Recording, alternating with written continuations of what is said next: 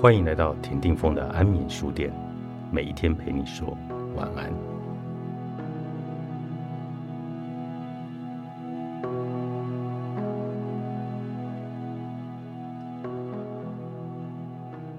安眠书店主题书练习不纠结，听众回馈来自 Lily。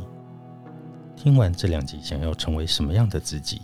我觉得是想要成为一个温暖、阳光、有自信的自己。我一直对自己没有信心，即便所有人都说我已经做得很好，我依然觉得自己不如别人。别人眼中觉得我很努力，够好了，需要的是休息，但我还是走不出这样的循环。直到最近，有朋友跟我分享，我们聊了许多原生家庭对我们的影响。也许那是让我一直绕不出去这个我不够好的纠结点。朋友要我尝试做一些练习，去表达我的情绪，想反驳的话，或者说不出来，那么就用写的。直到最近，我觉得自己有一些改变，会在完成一些事情后，觉得其实自己是有能力的，其实自己是做的不错的，肯定自己。这四个字，写跟说都很容易，不过要做到却是相当的困难，还要在自大与肯定的界限中要去拿捏。我也还在学习，学会肯定自己，但不希望自己变成了自大的人。也是因此，决定在这个时候去接受一个新的挑战，与您分享。谢谢您。第二位的朋友是信秀小姐。他说：“真的太感谢你，风格，这应当又破解了我这几个月一直反复纠结的事。或许我可以练习放下，但就是超困难，因为事件就是刚好有关教学、教育、教学现场、老师和学生和家长三方面。昨晚我四岁的女儿算是在家蛮会和我互动，在学校发生的事情。”她说：“妈咪，还没有吃到下午点心，因为整理书包太慢，整理好时就没得吃了。”我心想：“那有告诉老师吗？”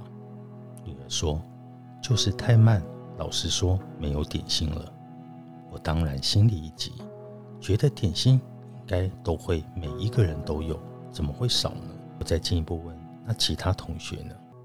他说了几位孩子的名字。也没有吃，我就想先私下来询问其他家长的孩子状况。一位家长说，他女儿去看医生，确实没有吃；一位说他吃了两碗芋圆。我在确认后，仍觉得应该要和老师来沟通一下。老师说，对，刚好今天点心两班共用，没有注意到有的孩子吃多了，有的没有吃。然后又说，隔壁班今天吃的比较多，但后来又给女儿饼干。虽是一个量不够的预言事件，也让我看到教育现场的很多状况。后来我问女儿说：“那你整理书包为什么要整理这么慢呢？”她回我：“她在认真做好一件事啊。”她把外套折好，收进书包。我问：“那为什么要折外套？”他说：“园长说，这外套如果做得好，可以当小班长，也可以当小天使来帮助别人。不过，因为今天外套不太好折，所以花了很长时间。但是我没有放弃，开心做好了，只是难过怎么没有点心。”那妈咪问：“其他小朋友也是有折衣服吗？”他说：“没有，他们都是用塞的。”有的呢是老师帮他们放的。后来我和女儿说：“那妈咪知道了，或许真的当下如折外套不是那么赶，那么你就先吃点心吧。”但里面确实也点出，因为老师的指令是先整理书包，发现女儿确实很自律，只是有其他做事的方法和坚持。也感恩曾经有一位老师和我分享过。其实可以生活是幽默的，女儿很认真，更要学习幽默。虽然里面也看到很多教育现场是否处理过程或学习历程能否更好，但就像峰哥说的，每一个人都应该要可以来做自己，转念放下。老师可能没有那么细致，可以处理孩子点心的问题。或许老师也可以正转念，我总是希望他们能够更好好的来关怀每一个孩子，看见欣赏女儿背后的那一颗认真的心。也有一群知道很多问题状况，但选择把自己照顾好就好的。所以真的里面有很多的学习。第三位听众的来信是晴儿，他说：“我想成为一个不用别人称赞，但可以让家人朋友觉得可以信赖的人。每一个人能力有限，我希望在我人生的每一个阶段都能够遇上的每一件事情，都有能力处理得很好，让身边的人可以放心的去做他们当下该做的事，因为有我，他们可以感到幸福。”我对人生的纠结，小时候、长大后，我们都经历了很多事情后，凡事都来练习转念，尽量将心比心看待所有一切的不公平，心自然会得到不一样的解答，进而让自己得到更多力量，继续做自己该做的事，能力上做得到的事。事情遇上了，纠结一样存在。只能解决或不解决，那么你要让自己继续前进的方式，就是自己的选择。以上是晴儿本身的想法。谢谢峰哥温暖的声音陪伴着我们。练习不纠结，第二十一篇。一旦犹豫到底要不要做，就选择直接去做。在你今后的人生，想必还是会有很多时候需要烦恼。要不要去做自己想做的事？这时干脆不要烦恼，直接选择去做吧。对你来说，选择去做绝对比选择不做还要好。如果真的想要得到自己期望的东西，就需要在现在这里做出对人生最好的选择。选择不做，那么就什么都无法开始。经常会有人来找我。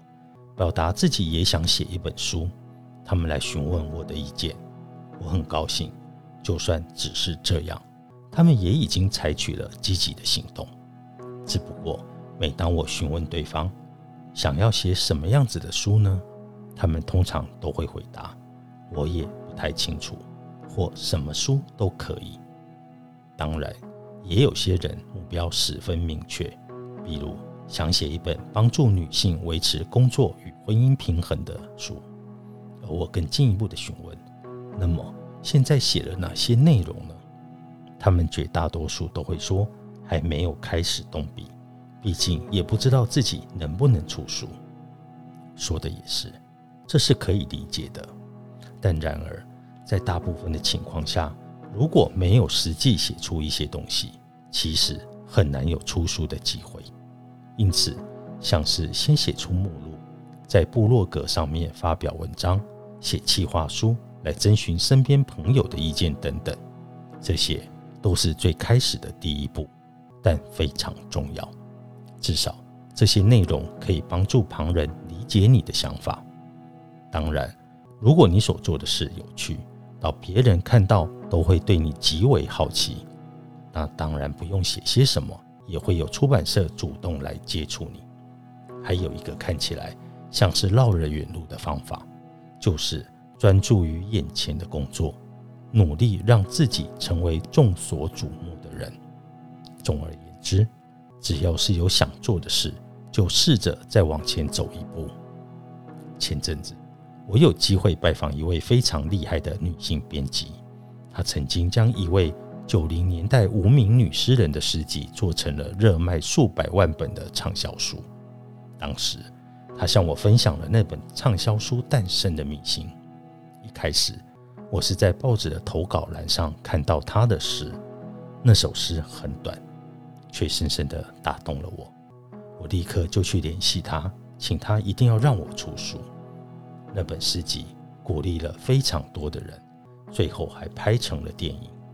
一本让无数人感动的作品，源于这位九零年代女性踏出的第一步，写下自己的诗。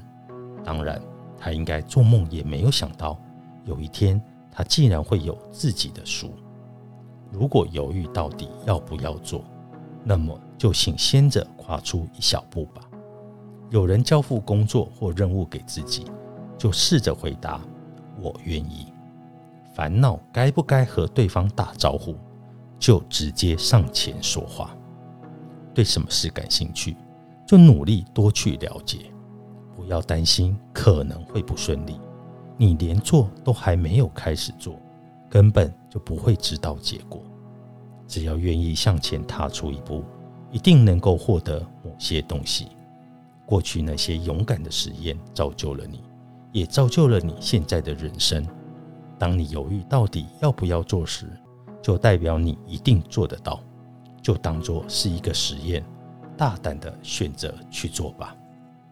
练习不纠结，作者有川真由美，远流出版。